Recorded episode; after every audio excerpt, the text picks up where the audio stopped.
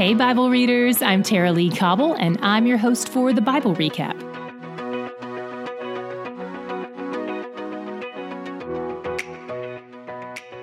John the Baptist has been in prison since approximately the start of Jesus' ministry. Herod Antipas arrested him after he rebuked Herod for marrying his brother's wife, who is named Herodias, because she's actually the granddaughter of King Herod the Great, which means both of her husbands are also her uncles. Okay. She wants JTB dead, but Herod is torn. When Herod's birthday party rolls around, the daughter of Herodias does a little dance for him as a part of the event. In ancient Greco Roman culture, the dances done at these parties tend to be more on the seductive side, if you catch my drift. So it's super inappropriate that Herod's stepdaughter slash great niece is the entertainment. Herod loves it, of course, and makes the grand gesture of offering her anything she wants. It seems likely that Herodias was using her own daughter as a pawn in order to achieve this very outcome. Herodias tells her daughter, Hey, I know you had your heart set on a pony, but hear me out. How's about you ask for the head of a prisoner instead? Can you imagine? So, because of the sins of the king and the selfish plotting of his wife, John the Baptist is beheaded in prison. He dies an unjust death the very one Jesus hinted at not long ago when JTB sent him a message asking him if he really was the Messiah. After Herod kills JTB, he starts getting word of all the miraculous things Jesus is doing, and he's super confused because he sees a lot of similarities in these two guys. He's left wondering if Jesus is the ghost or the resurrection of JTB because of how their ministries run along the same trajectory. Some people even suggest that Jesus is the resurrected Elijah because of the types of miracles he's performing. When Jesus gets word of JTB's death, he and the disciples set off in a boat to be alone. I imagine he wants to grieve and talk to the Father about everything that's happening, but all the people see them out on the water and run to meet him when he docks. Scripture records the 5,000 men, but there were also women and children to account for.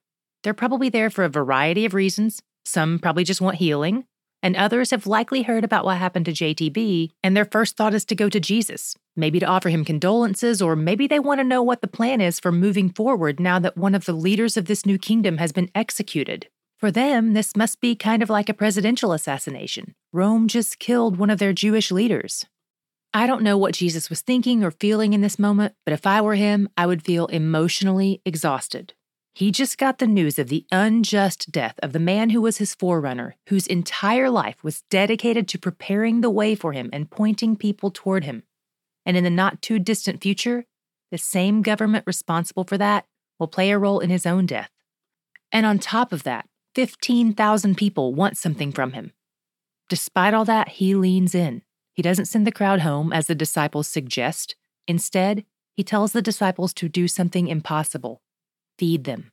Then, as they begin to take steps of obedience, they see that He is actually the one doing the feeding. He does the miraculous in the face of the impossible. Jesus gives thanks to God the Father for the food, then breaks it and gives it out. And suddenly there are 12 baskets of food left over when it's all said and done. I love that Jesus arranges for a to go box for each of the disciples. It's not like he can't make more, but maybe he's thrifty. These leftovers not only serve as evidence of his power, but they also serve a practical purpose to feed them on their journey. The whole story shows that Jesus isn't just concerned with spiritual provision, but practical provision too. Then Jesus wants more alone time to pray, so he sends the disciples on ahead by themselves. This seems to be another account where he is growing their faith. Last time they were in the boat together, they almost died in a storm that he calmed. And since then, he has given them authority and power over some things. Will they walk in that power, or will they be afraid? Another storm hits and they're struggling. It's about 3 a.m., and Jesus can see them from the spot where he's praying, so he decides to pull a fast one on them. I bet he loved this miracle. It's not a weighty miracle like a resurrection. To me, it just sounds like fun. But then again, I'm the person who makes awkward jokes at a funeral because it's how I cope. So maybe that's why I think Jesus needed to have some lighthearted fun in the midst of everything being so heavy. While the wind is giving them a one two punch, Jesus strolls past their boat walking on water. Then he looks back over his shoulder at them like, Oh, hey, I didn't see you guys there. I was just out for a stroll. Need some help with this wind?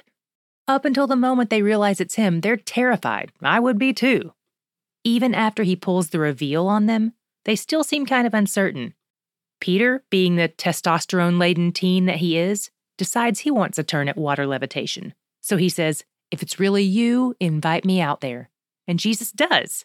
Peter's probably thrilled about it, but it turns out that the moment he begins to pay more attention to the scary things around him than to the God who is sovereign over those things, his fears begin to overtake him. This is the second time he's been caught in a storm with Jesus and seen Jesus demonstrate authority over nature, but Peter's faith is still fragile. Jesus rescues him. They get in the boat, and immediately the wind stops. Then the apostles acknowledge that he is certainly the Son of God. When they land in Gennesaret, they're swamped by people in need of their healing, and Jesus heals them. One thing I find interesting about this passage is that this appears to have happened after Jesus gave the apostles the authority to heal. But scripture indicates that he's the one who does all the healing here. I don't have any conclusions about that, I just thought it was interesting. By the way, the place where they docked their boats and healed people, Gennesaret, it's called Ginosar today. And in 1986, when there hadn't been much rain and the waters had receded from the shoreline, two brothers walking along the beach discovered a nail in the mud that turned out to be part of a complete first century fishing boat, intact. No one knows for sure if Jesus ever sailed in this boat, but if not, he certainly sailed in boats like it. Check the show notes for a link to pictures if you want to get a visual for the kind of boat Jesus and his apostles would have sailed in. On our Israel trips, we always stop at the Jesus Boat Museum in Ginosar because seeing it in person really helps you imagine just how vulnerable you'd feel if you were in this boat during a storm. My God shot today was in that boat, in that storm, in the middle of the night. For the disciples, the storm itself is bad enough. The storm, plus being sleep deprived and emotionally exhausted from serving people and mourning the death of John the Baptist, is worse. So they're tired, they're sad, and now their lives are in danger. Just when they think things can't get worse, they see a ghost coming toward them. Put yourself in their shoes for a minute. This is petrifying. But what they perceive as tragic or terrifying was actually God moving in their lives to show them He's with them, to show them He's powerful, and for a moment, to bring them some joy. Peter especially got to experience this. Even in our storms in the middle of the night, He's where the joy is. D Group International is the partner ministry of TBR. In D Group, that stands for Discipleship Group, we really value being able to meet each other where we are, and we mean this literally. We understand that you might want to be in one of our weekly Bible study groups, but you have a job that keeps you on the road or in the air a lot. I'm looking at you, flight attendants. We want you to be able to access D Group when you travel.